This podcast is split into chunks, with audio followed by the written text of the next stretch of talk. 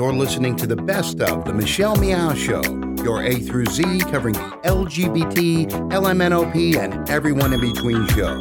And now your host, Michelle Meow. Welcome and thank you so much for joining us here on this little Friday. It is November 19th. I'm Michelle Meow, your host. We have a great packed show for you, two awesome interviews touching on some pretty important topics. So I don't want to take up too much of your time here this uh, in the, the top of the show. But all I have to say is I hope you are not drowning yourself in American media right now. It's so, so, so bad. Uh, all the uh, the you know conversation the discussion that's happening all of it is racist it's hatred it's i hate to sound like such a negative nancy but i couldn't even listen to npr it was like they did a segment on the uh, dip or decline in tourism uh, going to, to paris right now and how there was a guy from some like third party airline company uh, that was talking about the small dip but that it should go back up because you know when there is a terrorist attack things like this happen How's this freaking news? Gosh, makes me just so ugh, ugh. Well, I'm so happy that we have Progressive Voices Network here. Let's get our program started. Today's show is brought to you by Pacific Fertility Center. When life needs a little encouragement, Pacific Fertility Center will be right by your side. Visit pacificfertilitycenter.com. Our next guest is the subject of a film called Oriented. It's directed by Jake Witzenfeld, and the film follows lives of uh, gay Palestinians who live and work in Tel Aviv. Sounds rather complex, I feel. I mean, uh, to be gay, to be Palestinian, and to live in Tel Aviv? Is it possible? Well, let's find out. Kader Abu Saif, welcome to the show. I think I totally slaughtered your name. You're going to have to tell me again. you totally slaughtered it. Uh, it's Kader Abu Saif. Kader. Uh, yeah. Kader. And then it's is is it sa- safe? Yeah, it's like safe, like yeah. Yeah. It's like okay. safe in English. Yeah. Great. Well, I love your name, and uh, if you saw my last name, you'd run screaming. It's like meow, isn't it? well, well, Meow's my middle name actually, but my, my legal last name it's like eleven letters long, and people, I mean, you know. Uh-huh. But um, but we're here to talk about you. So you know, I mentioned earlier to be gay, Palestinian, and living and working in Tel Aviv. Uh, it sounds complex. Uh, I think that that's the right word to describe it, right? It, it, it definitely complex, but it this is like our reality. Like uh, this is the place that we're born in, and this is like we we define our, ourselves by our ancestors. We define ourselves by our family. And my grand my grandfather and mother they were born in Palestine before even Israel was existed. So I define myself as uh, as my family does, and I am for sure 100% Palestinian. The fact that I'm living, I'm not really living in Tel Aviv. I'm living in Jaffa. It's like part of, it's a part of Tel Aviv.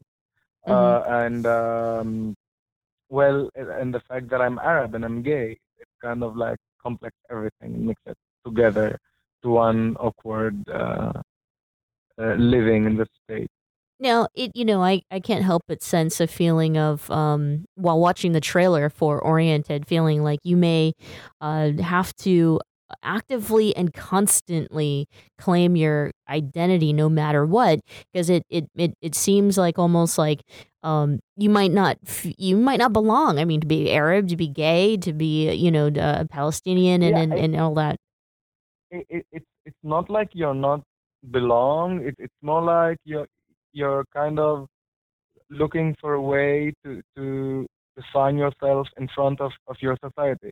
From one side, you're fighting over your sexuality in front of the Palestinian side, and from the other side, you're fighting uh, uh, to to to define your your nationality um, in, in in front of the Israeli side.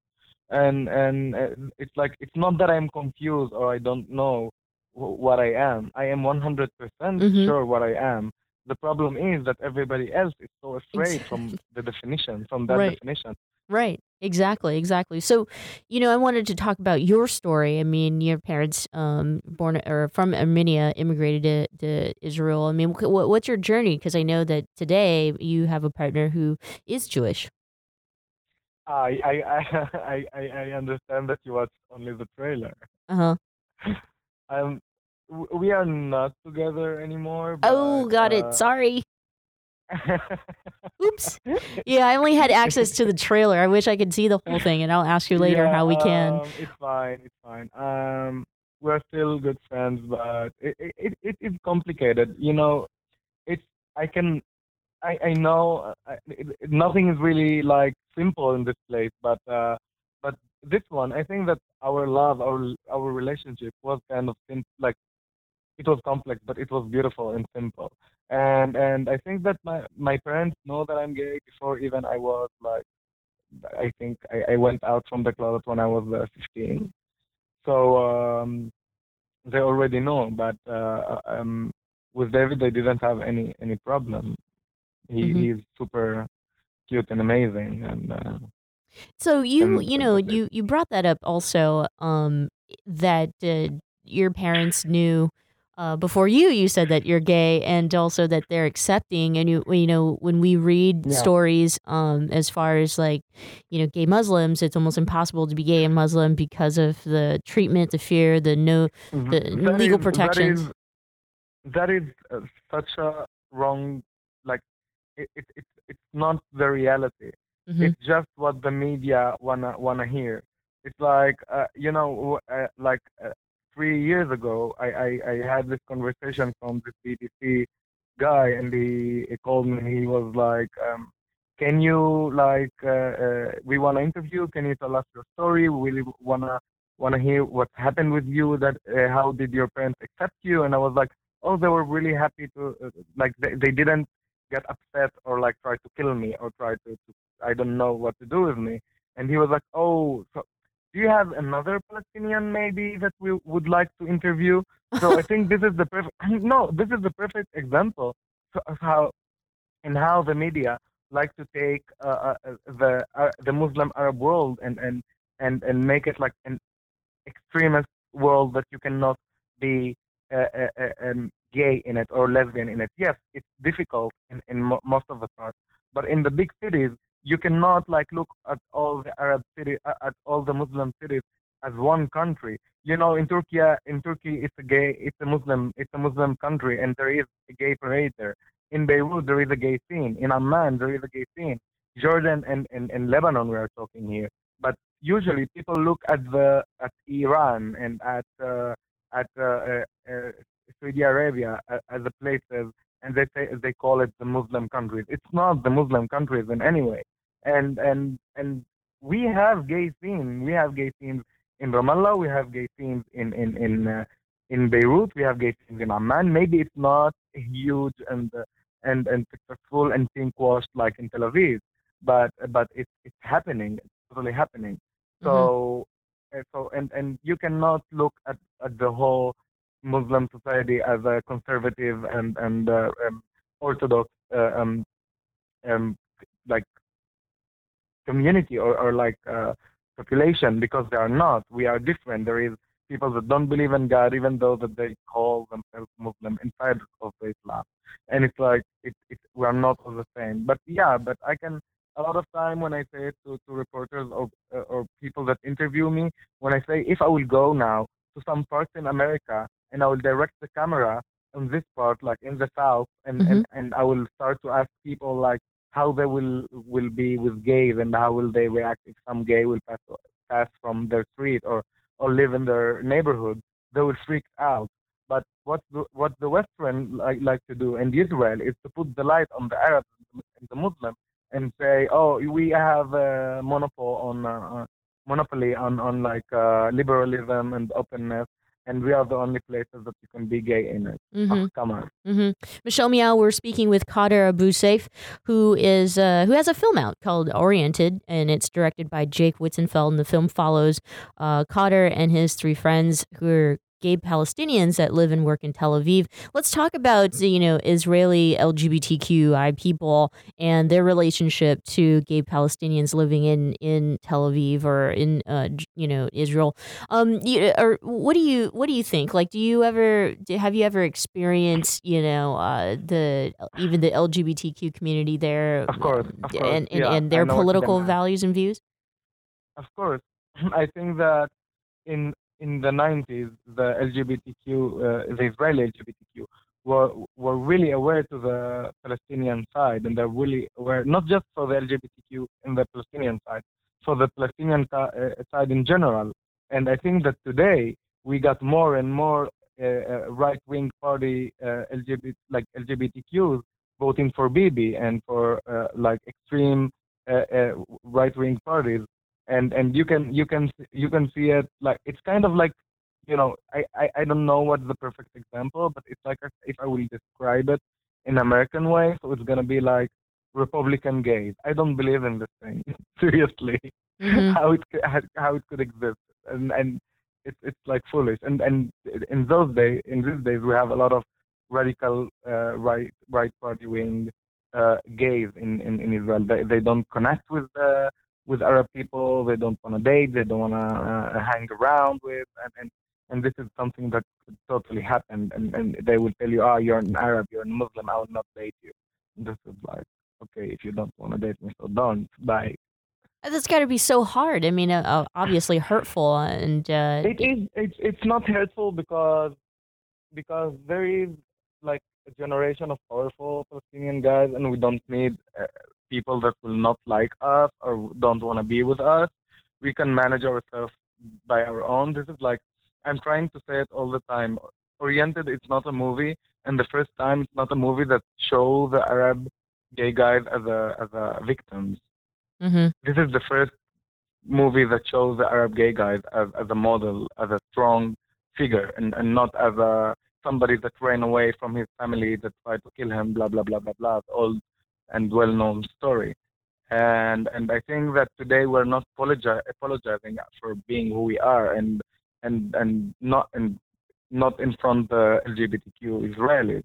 So if you don't if you don't want to date me because I'm Muslim or Arab, so go and you know what to do with yourself. I'm not gonna say it on radio. No, no, no, no. And, and I think that those are similar issues that you know people face here in the United States. Uh, you know, racism and segregation is is it's not like it, it doesn't happen in the uh, gay mecca, even San Francisco. Uh, you know, where yeah. we're having conversations about race constantly um, in which you know, I, I, and I think that I had read. I love it that you called uh, San Francisco Gay Mecca. I, I didn't, I, I wasn't there yet, but uh-huh. I'm, I'm, planning to visit the Gay well, you know, I, and and and there are a lot more gay meccas today than there were, say, in the '60s. Um, and I can't even yeah. say that there are a huge concentration of LGBTQI that still live in San Francisco. It's changed so much, right? It's become so expensive. Yeah. Um, but uh, but you know, I'm I'm gonna take a quick break here because when we come back, I want to dive into the film and and maybe since I didn't get a chance to see the film and our listeners are tuning in for the first time or hearing about your film, I'd love to get you know just some some thoughts around this around the specifics of what mm-hmm. happens in the film. So stay with us. No problem. The Michelle Meow Show continues right after this. Don't go away. You are listening to a rebroadcast of an earlier version of The Michelle Meow Show. It's Michelle Meow. You're listening to the Best of Show. We're replaying some of my favorite interviews we've done this year.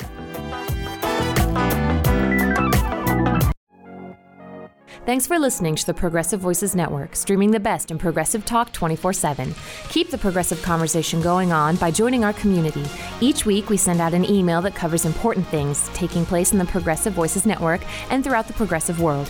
Be the first to know of upcoming shows, schedule changes, exclusive programming, and more. Simply go to progressivevoices.com and sign up for our mailing list. It's that easy. ProgressiveVoices.com. Thanks for listening, and thanks for joining the Progressive Voices community.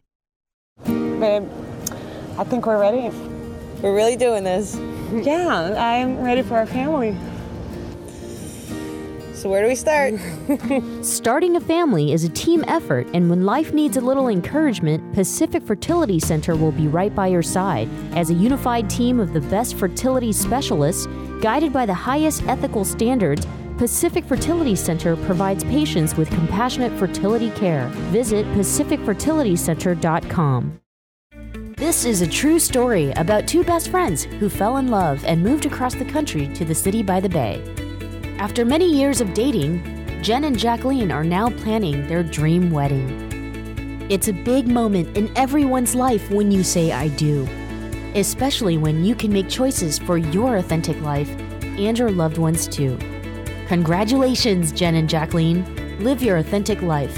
A special message brought to you by Weatherford BMW. And now, back to the Michelle Meow Show. Welcome back. Thanks so much for joining us here on this little Friday or Thursday, I should say, December 19th. I'm Michelle Meow, your host. Our guest today is Kader Abu Saif, and uh, he's got a new film called Oriented, which is directed by Jake Witzenfeld. And the, the film is a follows uh, Kader and his friends who are gay Palestinians that live and work in Tel Aviv. And we're, we're chatting about you know it's it's so crazy to me because if you live in a bubble especially here in the united states um you know Kader mentioned it before western media absolutely feeds you all the things that you you you don't really know uh and that is you know it's almost impossible to be muslim and gay in the uh in the middle east. Um but today we're talking about identification and complex identities and that we do exist and and Kader is proof. so Kader, let's talk about your film Oriented. I mean, how did you get Yeah. into the project and um and, and this is this is part of your activism too though, right?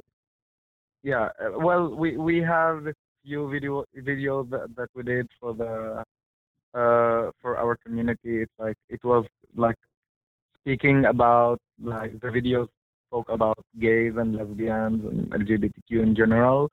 And the director Jake Witzenfeld was like he re- heard about me from some friends that we have in common. And at the beginning he wanted to do this movie about me and my boyfriend. And I was like no let's not do that. It's like let's not do another film about the impossible love between the Arab Muslim guy and the Jewish guy. Come on it's so 90s it's so over. Mm-hmm. Let's move let's move on. And and we I, I said that he should make a, movie about our identity complex inside of this place.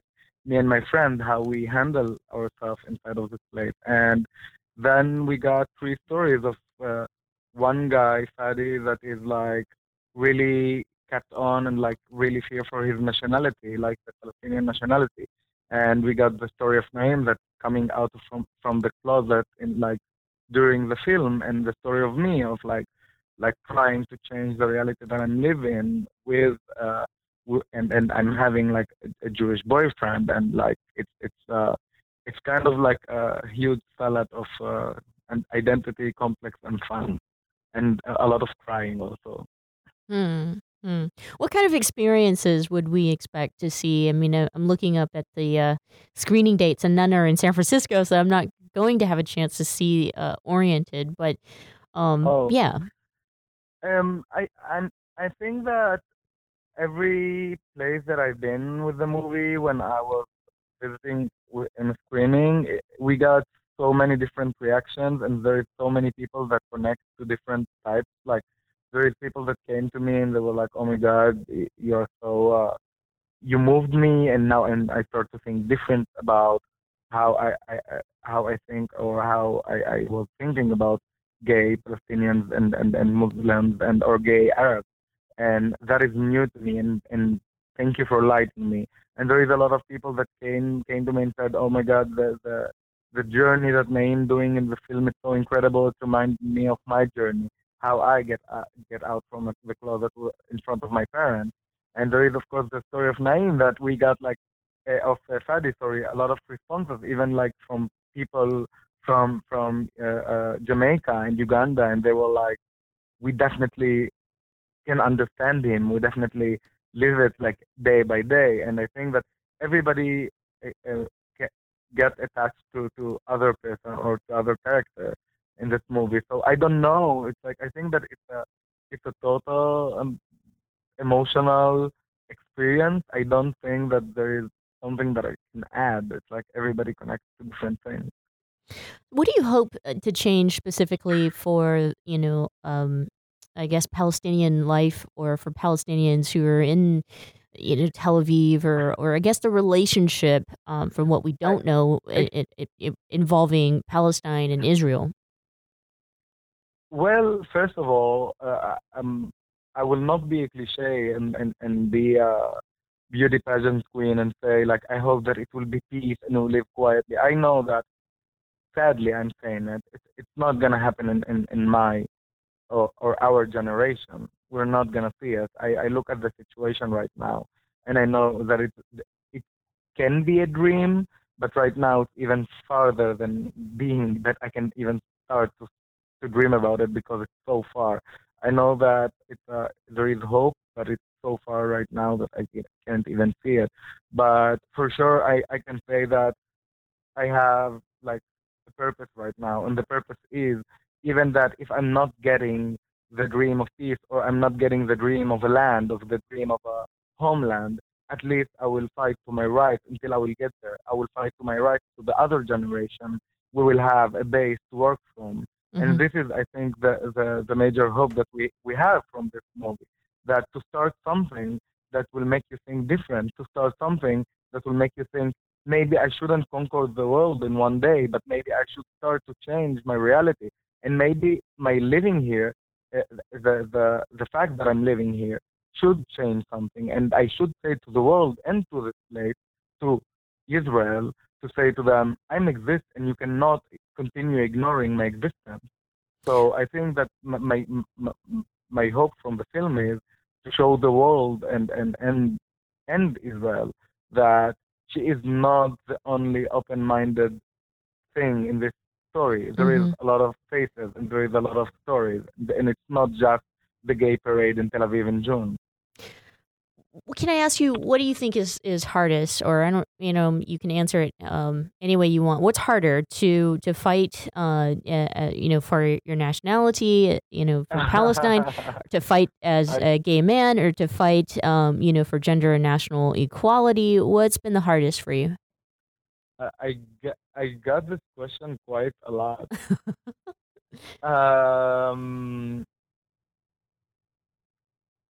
I think that I, I will answer it a bit different differently. I think that I wish that I could fight like just for my sexuality. I really wish that this is for me. This is the important uh, uh, fight.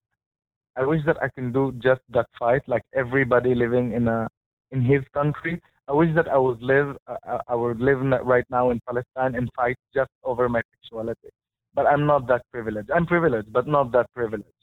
So I think that I don't have even like the the like the way even to think about which fight I, I will prefer to take. I don't have any other choice. I need to fight them both. It's like I need to fight for my sexuality and gender equality as a Arab Palestinian living inside of this country. And from the other side, I mm-hmm. I need to fight over my sexuality in front of my community and in front of like the Arab world and the Palestinian like you know the Palestinian state like I don't know it's like it's not the Palestinian state attacking me about it but it's like I need to change the perception that gay is something that you couldn't you, you can't have. There was a review that I read in which um, the writer had mentioned that uh, you know this film and the relationships that you have with is- Israeli gays and other Israeli gays that there seemed to be this sentiment or perception that Israeli gays um, want to save Palestinian gays. Does that make any sense to you? Most of the movies that that that that like have been done right until this point was Uh, and especially Israeli Israel Israeli movies, there was always the, the the Palestinian was on the suffering side, and the Israeli is always the hero that will save him and be his savior. Okay, like he's like taking him out from all this mess and like building a good life, and they fall in love after two days of meeting, and like this whole crap romantic story. But it's not the reality. The reality is that it's not that easy. And even if you fell in love with a Jewish guy and you're together and you love each other, that doesn't mean that you're gonna fix the world and, and he wants to be your savior. Sometimes sometimes the Palestinian guy, he's the savior of the Jewish guy because it's just like that and, and there is nothing to do about it. Uh, but uh, I think that there is there is not just Jewish. I think that there is a lot of Western and Jewish and European guys that think that oh my god, these Arab guys really need our help. It's like so romantic and exotic that if I will go now to Morocco or I don't know where, and like fell in love with this guy. Oh, come on, save us. Please, Mm. you know. Mm. And then, what are your feelings or sentiments now with the, uh, you know, every uh, like I, I mentioned, I opened the show up with I hope people are not absorbing their daily lives listening to the news right now because it's so bad, um, and it's so racist, it's so xenophobic, it's uh, so so many phobias all into one. Uh, Does that affect you at all or impact you in the work that you do? Or it's it, it's already hard for you, um, and now that the whole world is talking, uh, I'm I'm I'm I'm crying like when the thing in Paris happened. I I, oh, I the only thing that I cared about is like I was afraid like that something happened. I have friends in Paris, and I was afraid that something happened to my friend. That was my first reaction, and and and then I got like I got it after that, and I and, and I thought about it. Like my friends are also Arabs and Muslims, and and and some of them at least, and I was afraid because I said that something happened to them. And you know, I can never like I can be sensitive and it's really horrible that this thing happened there. But like like a week before it's happened the, the same thing happened in Beirut, Arab country, and nobody cares. And like that ISIS, it's happening for four years in Syria and nobody really cares. And and now when it it, it arrived to Europe, so, so the world woke up and like Islamic are trying to kill us and blah blah blah. Nobody is trying to kill nobody. ISIS don't represent Islam, and I'm not and and and, and I'm not even def- defending Islam because I'm not really religious. But ISIS don't repre- represent Islam, and and ISIS doing to Muslim people for years what it is he's been doing what he just do- did in Paris. mhm. So why people are so afraid from Islam? Because ISIS ki- killed Islam way before he started to kill Christians, and I'm saying it like 100% sure.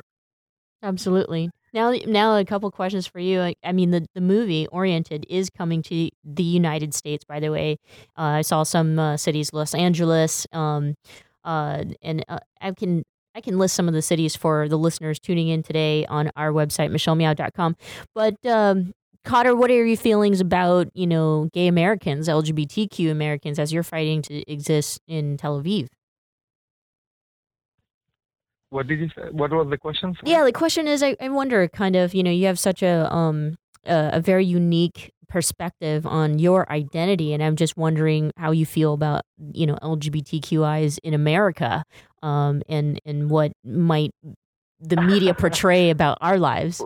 Well, I just, I just, uh, I just came like, I, I just came back from from New York, uh, um, a week ago. Almost, yeah, a week ago, and and like I, I met such a different persons in, like I was in New York, LA, and Washington in, in in the U.S.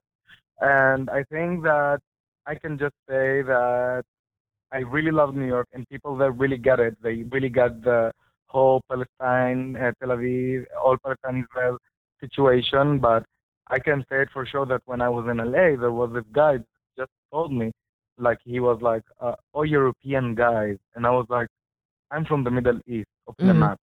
Mm, Like it, I'm not European anyway. And it's not that I got offended by it, but there is so much people that not re- not really knowing what's happening outside the box and LGBTQ in, in, in, in the US that it's it's a huge place and I don't blame nobody but it's a huge place and, and you cannot really get attached or know about what's happening in all other countries because you're living in, in a country that is like bigger than my country in, in one billion times and and it's so so I guess there is cities that they are the the LGBTQs are more aware about what's happening here in them, and there is cities that it's less. yeah, that Co- I would say as an understand uh, understatement. Right. Right. Kader, thank you so much for your time and for sharing Thank you. Oriented, the film, with us. Uh, for those of you who are tuning in, uh, Kader, or, uh, Kader and his film, Oriented, will be uh, screened here in the United States starting, um, I guess some of it has already happened in New York. Uh, Los Angeles looks like it already happened. Um, and, uh, and then it already just happened in New York. So that means you guys are done for now and you, it will not come to the United States anymore. Or I guess, I, uh, I never- think that it will come back to New York. It will come back to New York. Okay, because now you're Yeah, doing a bunch of screenings in um, Amsterdam. Um, Yeah, well, true. and it, a- anyway, I enjoyed talking to you, and thank you for what you do because I think it, this film Thank is you. very important to educate us. So, good luck and thank you. Thank you very much. Don't go away. When we come back, we'll continue the program, and we also have another great big interview for you as uh, we start to wrap up Little Friday here. So don't go away. You are listening to a rebroadcast of an earlier version of The Michelle Meow Show. It's Michelle Meow. You're listening to the Best of Show. We're replaying some of my favorite interviews we've done this year.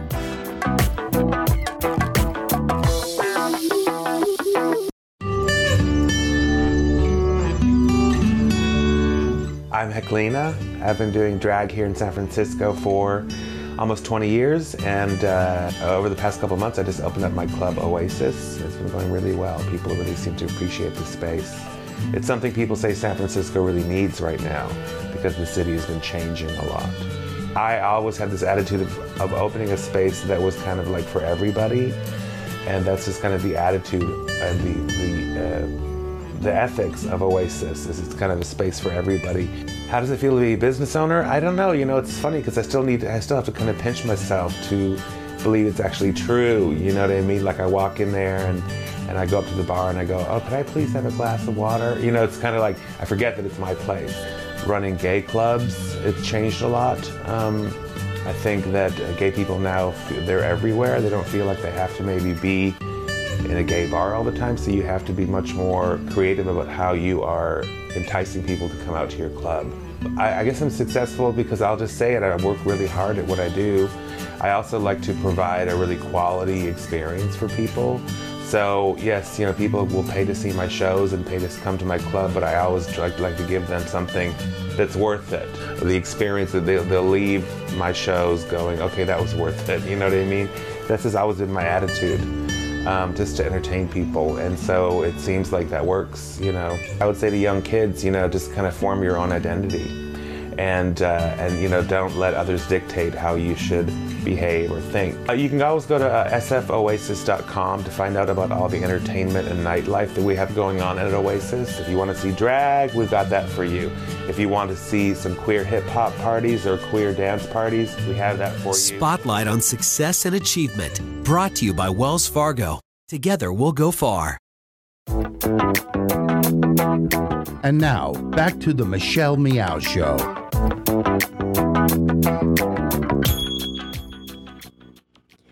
Welcome back. Thanks so much for joining us. I'm Michelle Meow, your host, and it is Little Friday today, where it is Thursday, November 12th.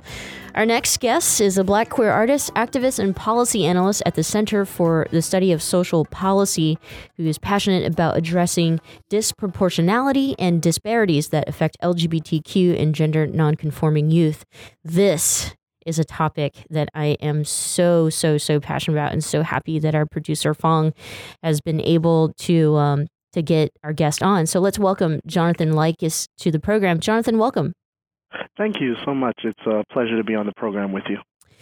Um, I want to bring up an article that was posted uh, at the Huffington Post or HuffingtonPost.com, in which um, the article that you wrote pretty much discuss a statistic that I don't think that we talk enough about, which um, for the most part, you know, 40% of girls in juvenile detention are uh, LGBTQI or identify as such. Is that correct? Yeah, that's that's absolutely correct. And and you know what I really think that statistic represents is uh, the importance for us to continually be intentionally intersectional. Um, we don't think about intersectionality enough when we think about uh, the Black Lives Matter movement, when we think about young girls of color that are impacted by systemic oppression. Um, so, so I not only think that that statistic is true, but I think it needs to um, really um, strike us to take action um, and make sure that we're including the stories of young women and young girls um, of color into our analysis when we're thinking about undoing systemic and institutionalized racism in our society. I bring up, you know, a, a lot of the uh, the oppression. This is coming fresh from me standing up to uh, you know a, a, CEO, the CEO of Walmart, in trying to mm. bring up you know low income families and the exploitation of uh, low income uh, families and you know LGBTQI people, immigrants, so on. I'm sure you have a lot to say about Absolutely. something like that when we're talking about intersectionality. But when we when we have these big discussions about um, trying to undo, you know, systemic oppression. It's so huge that it almost is un. Uh, I can't even imagine what that even looks like. Can you give us some examples and how that applies to, or how that could actually, uh, if we're not talking about it in the right way, how it could negatively impact people who are the most marginalized? Yeah, absolutely. Um, I, I think you know it, it's it's a um, a fine line to walk for us. Definitely us doing movement work and us at the Center for the Study of Social Policy, which is trying to create an analysis to support that movement work happening on the ground. I'll say this. Um, an example of, of the importance of intersectionality that we often fall into is when we continue to only highlight stories, uh, or when we're talking about criminalization issues, we might highlight and center the stories of black cis men impacted by police violence. Now, of course, um, when we when we're uplifting the names of Trayvon Martin, uh, Mike Brown, Eric Gardner, those are crucial stories that we need to highlight and lift up. But at the same time, we have to make sure we're not forgetting the stories of those black trans women um, that are often impacted by police violence, or, or black cis women, uh, young black girls growing up in schools that are impacted by these same issues. So I think in taking an intersectional approach, um, or uh, another way we we it in the Black Lives Matter movement. Um, in Black Youth Project 100, we say doing work through a black queer feminist lens. Um, and that really allows us to see and understand that our identities uh, often make us vulnerable to multiple types of oppression. So, trying to center those who are most marginalized um, to make sure uh, if we're making um, freedom more accessible for black men, making sure that that freedom is also accessible to immigrants and black trans women and cis women, et cetera, et cetera. So well said. Um, and and then you kind of applying this back to your to your article of the uh, the forty percent that are considered LGBTQI, you know, uh, women in juvenile detention. I shouldn't say women because they're all youths. I mean, it, it's it's yeah.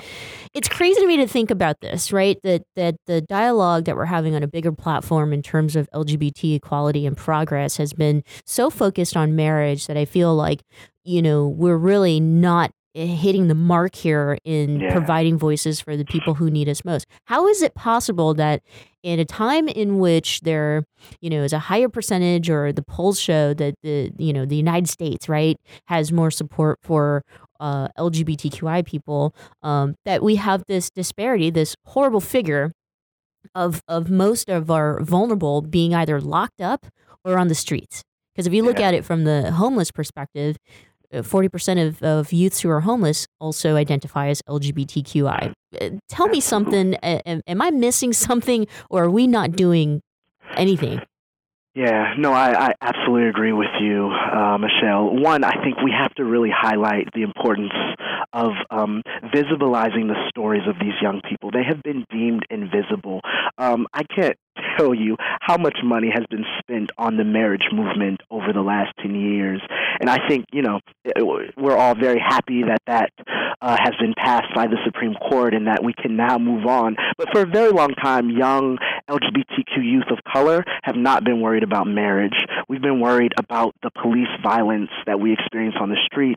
We've been worried about um, homelessness and family rejection.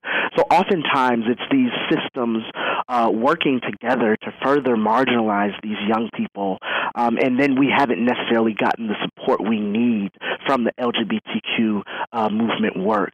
But we also have to understand that it's not just about being LGBTQ. Um, of that statistic of the 40%, 85 of those 85% of those young people are girls of color in these systems. So it, it has to be not only a focus um, on sexual orientation and gender identity, but also a focus on race and class simultaneously. Mm-hmm.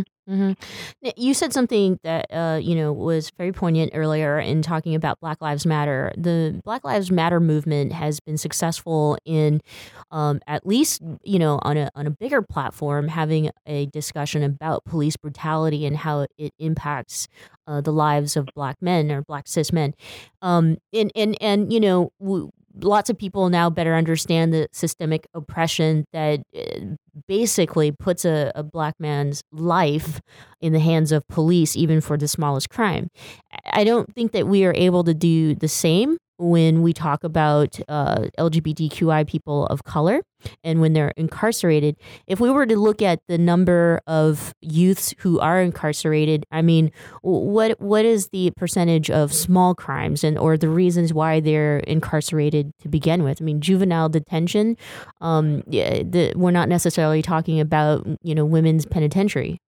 Yeah, no, absolutely. I, I think we really have to uplift uh, the narrative of school to prison pipeline and how a lot of the crimes that people are being locked up for are really um, ridiculous, nonviolent um, crimes that really it's just young people being young people. Mm-hmm. Um, there's a movement happening around the country uh, within Black Lives Matter um, to decriminalize blackness in a lot of ways or brownness in a lot of ways.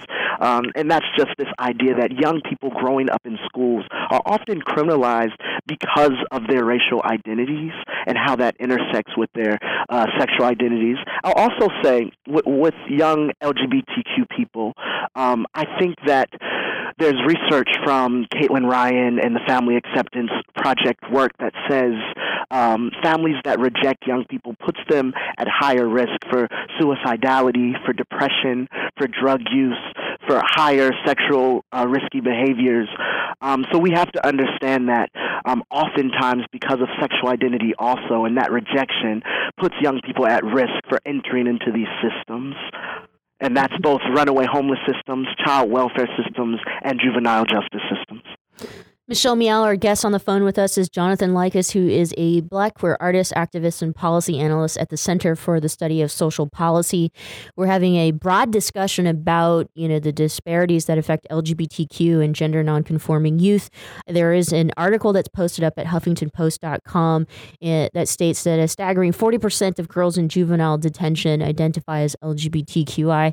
Um, Jonathan, before we go on break, uh, you know, I wanted to, to to ask this. You know, there's this huge stigma uh, already uh, against you know people who are poor or people who are you know come from low income communities um, or you know neighborhoods that might not be white, for example.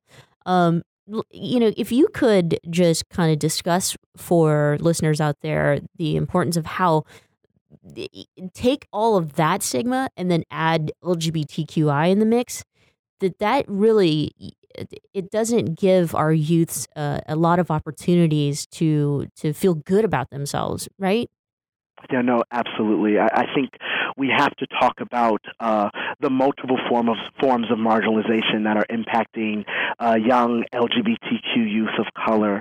Um, I think Cathy Cohen, uh, professor at University of Chicago, has a lot of great research coming out about um, the intersecting identities of of young people of color experiencing systemic oppression from all of these systems. So, what does it mean for a young person not only have to worry about their racial identity being a risk factor for being profiled, um, for being um, uh, pushed into the school to prison pipeline in school, but then you're dealing with homophobia. Um, and then on top of that, we really need to talk about gender in this country and how narrow and violent views of gender are impacting young trans and gender nonconforming populations. Um, so, so these multiple identities uh, really are important to highlight and to visibilize as we're lifting up the stories of these young people that need our support. Jonathan, I'm, I'm going to take a quick break, but when we come back, I'd love to finish off our discussion with words of empowerment because, uh, you know, I think between you and I, uh, we've got to get there where we can empower our youths to to to break out of the system. So stay with us.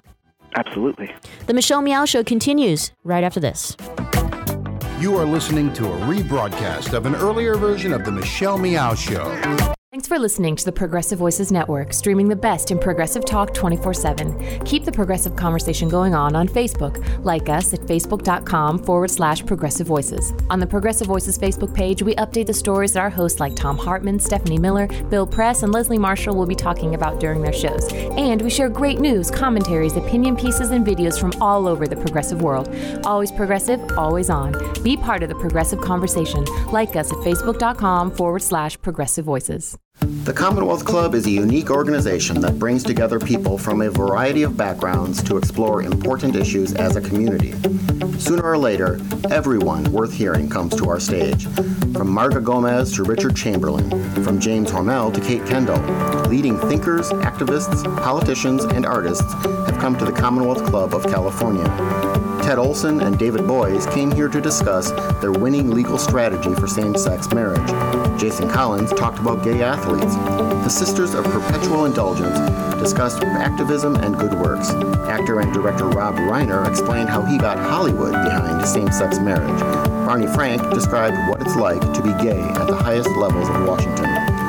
Healthcare reform to transgender rights, from immigration to gay owned businesses, it's all at the Commonwealth Club. And that's still just a portion of the 450 programs we present every single year, with new programming nearly every single day. Be a part of the conversation. Learn more at commonwealthclub.org, download our free app in iTunes, and join us in person the next time you're in San Francisco. The Commonwealth Club of California puts you face to face with today's thought leaders.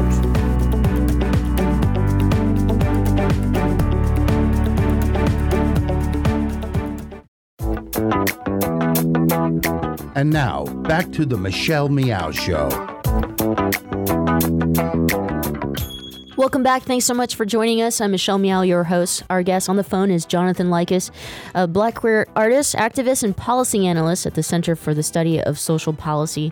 So, Jonathan, right before the break, I, I mentioned, you know, empowerment. Um, and I, I'm, you know, I had this discussion with with a lot of Walmart employees in which it's like, you know, the solution is to not continue to oppress us uh, Yeah. you know, to continue, you know, giving us these uh, low wage jobs and work us to the bone to where we can't even afford health care or basic, you know, things like uh, a home.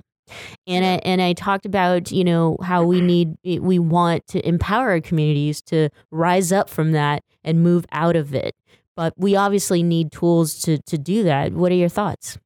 Yeah, no, absolutely. So, uh, at the Center for the Study of Social Policy, um, there's a new initiative called the Get Real Initiative. Uh, and REAL stands for Recognize, Engage, Affirm, and Love. And that's really what we're trying to push in our practice work and our policy work with young people. But we also understand the importance that we need to engage these young people directly um, and lift up the interventions that they've created for their own lives. I think one thing that gives all of us hope is that the extreme resiliency of young LGBTQ youth and youth of color all across this country. Um, so while in Get Real, we're working to train social workers and staff um, to, to understand the experiences of these young people so when they enter into these systems, they can have better outcomes, not worse outcomes.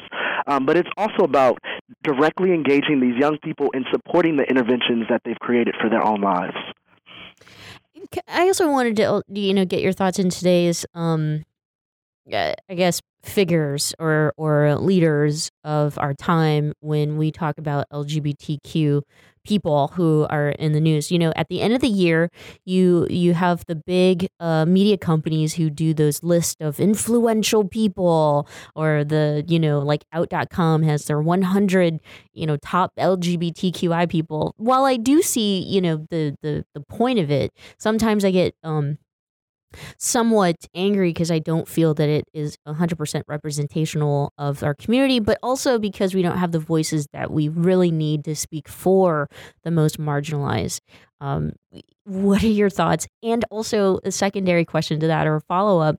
You know, who would be the empowering figures or LGBTQI leaders for our youths who are incarcerated or homeless, uh, and and so so forth and so on? Yeah, no, absolutely. I, I do think, um, you know, the leaders are out there. We're everywhere. We're on the ground. We're doing the work. We might not be in the newspapers or we not, might not be on CNN all the time, but there's absolutely a, a new generation of resilient young LGBTQ youth leaders. I mean, one example is that so many of uh, organizations that are doing movement for Black Lives works uh, work are queer leaders. So when you think of uh, organizations like Black Youth Project 100, it's led by Charlene Carruthers. When you think of the Black Lives Matter movement in itself, um, Elle Hearns, uh, a black trans woman, is, is leading a lot of that work.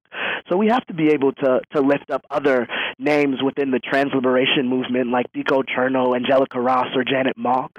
These are really um, inspiring people who um, you, you might not hear their names in, in mainstream public public, but they are absolutely doing the work on the ground and doing inspiring work to, to lead this next generation of activists, artists, and academics uh, to shift the systems that are oppressing our lives so that 50 years from now we won't be talking about the same issues that we're talking about today. Do you have hope for the future? I have a lot of hope um, in the Get Real work that we're doing. It's really exciting to be able to go into systems and literally say, what do we need to redesign these systems to better meet the needs of young people? Um, so that's the work that, that really excites me and, and gives me hope. And, and hearing about the practice changes that, that happen, you know, those changes will only happen uh, if we give the people the skills to understand um, the experiences of these young people. And, and that's what we're trying to do in the Get Real work. Last question for you, and it's kind of a big, heavy one. Um, do you think that the uh, big national organizations that do work within the LGBTQI community will will start to, uh, you know, discuss intersectionality and and also address intersectionality in their work and providing resources for our youths and the most marginalized? Yeah, you know, I hope so. is is the question? Is the answer? I, I really, um, think we're at a moment in time where young people are really um, not going to wait for any type of um, institutions to to uh, reach the freedom and liberation that we need. I think young people, young LGBTQ youth of color all around the country and really all around the world uh, are going to organize uh, our own movement to fight for our own liberation. Um, and we are absolutely willing to, to build coalitions with some of these more traditional uh, LGBTQ rights organizations, but I don't think young people will wait for them to come along. Um, young people are dying, you know, um, and mm-hmm. and the what we're facing out here on these streets. Um, is is crucial and, and it needs our attention not tomorrow, not next week, not after another large policy gets passed by the Supreme Court, but um, we need it addressed now. And, and young people are, are kind of leading that charge within the Black Lives Matter movement, but also in all of these other movements happening around the country. Um, so that's the trans liberation movement, that's the immigration movement, and there uh, is coalition being built between these young movements, between people on the ground. So I think that um, you know we'll see what happens with with some of the larger organizations, but young people are going to do the work regardless, as we always have. Oh, you're just such a refreshing voice and just someone that totally gets it. And you know, that's just been the discussion that we've been having uh, for for many many years now. Jonathan, yeah. thank you so much for your time and the work that you do. Well, thanks so much for having me on. I appreciate that. To follow Jonathan's work or to support the organization uh, that he works for, you can visit cssp.org. Well, Fong, you know, as our, our young producer um, and, and listening to today's program, how does that make you feel? Um, empowered. It does make you empowered. Yeah, because, you know, as you were saying, like we need more voice voices like um, Kate Kendall and um, Jonathan's, because most of the time we don't really get a lot of those really inspiring and motivating type of advice. Um, you know, due to the fact that it's hard to find some very powerful um, leading, um, you know, activists out there, and sometimes when you do find them, you know, there are other folks who need them more. Mm-hmm. I don't know. Do you ever get afraid, like, you know, with the announcement of the Mormon church eh, blatantly changing their policies that, I mean, they're not even trying to hide their hate. They're just, you know, no, you can't baptize. I mean, I mean, you're probably not Mormon, but I'm just saying that if a religious institution, you know, who's supposed to represent a ton of people, like we're talking, you know, over a million people, right here in this country, if they could do something like that and be in, successful or in, influential, does that scare you as an LGBTQI person? On the yeah, they do scare me when they are able to you know have such power and somehow just do whatever they want um, overtly about you know um, and just make changes because most of the time a lot of activists or like grassroots um, folks who work so hard to advocate for you know some um, policies and changes it takes forever and it takes a lot of people a lot of time and effort. So then when i can you know hear about you know what Kate said and how they just change it without you know really having to go through a lot of different process or a lot of support in any ways it's it's just mind-boggling to know that they have such power. Mm-hmm. right. You know i actually feel sad for uh, people who have that much um, hate and who spend time thinking mm-hmm. about other people's lives because mm-hmm. i actually think that that is um, it's like wasted energy, right? Like if I were to care so much about what you do in your own personal life and I'm not focused on myself, mm-hmm. I'm wasting that energy that mm-hmm. I could have mm. been, you know, focusing on my family or my, my or empowering and uplifting myself as Jonathan's talking about. So I think at the end when people are supportive of of you know these types of policy changes or these harmful policies that impact a, another community mm-hmm. um, it makes me it makes me sad it doesn't anger me uh, mm-hmm. uh, you know in a, in a way where i want revenge or something like that it makes me so sad because you see just the ugliness of like mankind mm-hmm. uh, which then at the same time as you had said it's so interesting because we're talking about two really really really um, you know not disappointing but like two two situations that clearly outline the issues that the LGBTQI community still is experiencing. Mm-hmm. Although it disappoints you, it equally empowers you. Mm-hmm. that that you know that's why we have to keep the lights on here in this studio and continue giving voices to the people who need it most. Mm-hmm. um, and we also need to put ourselves out there as uncomfortable as it may be from san francisco to fresno to bentonville to wherever. Oh yeah. We're gonna do that.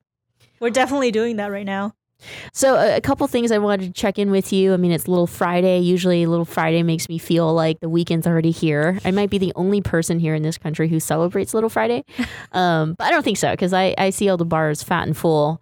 Uh, four o'clock, five o'clock. Uh, you know, on so Thursdays. I, yeah, Thursday is like the new Friday. Oh, okay. You know, people like stroll into the office late on Friday, or you know, they stroll in their casual clothes. But um, I, I wanted to bring up the Southeast Asian Film Festival, right. which we'll be covering here on the program, not just you know radio but also television. Um, I'm so excited about it. I'm so excited that the Southeast Asian Film Festival is inclusive of queer stories. Mm-hmm. Uh, so I don't know if you were able to check out a couple of them, but that are you know some of them are Vietnamese or from Vietnam. Yeah. Some are from Cambodia. Some are from Laos. Laos.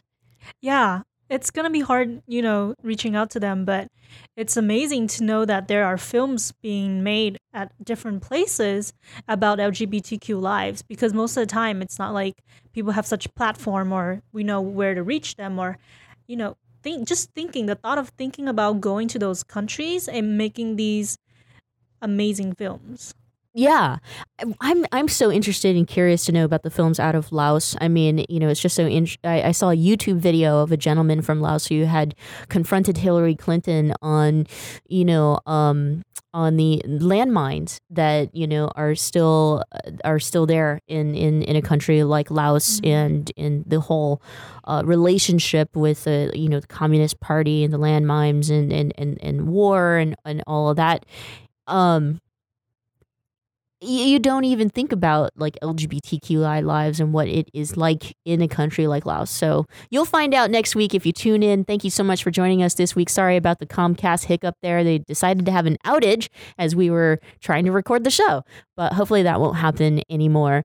For everything else, you can head to michellemeow.com. Otherwise, uh, tune in tomorrow at 4 o'clock for John Zipperer of the Commonwealth Club.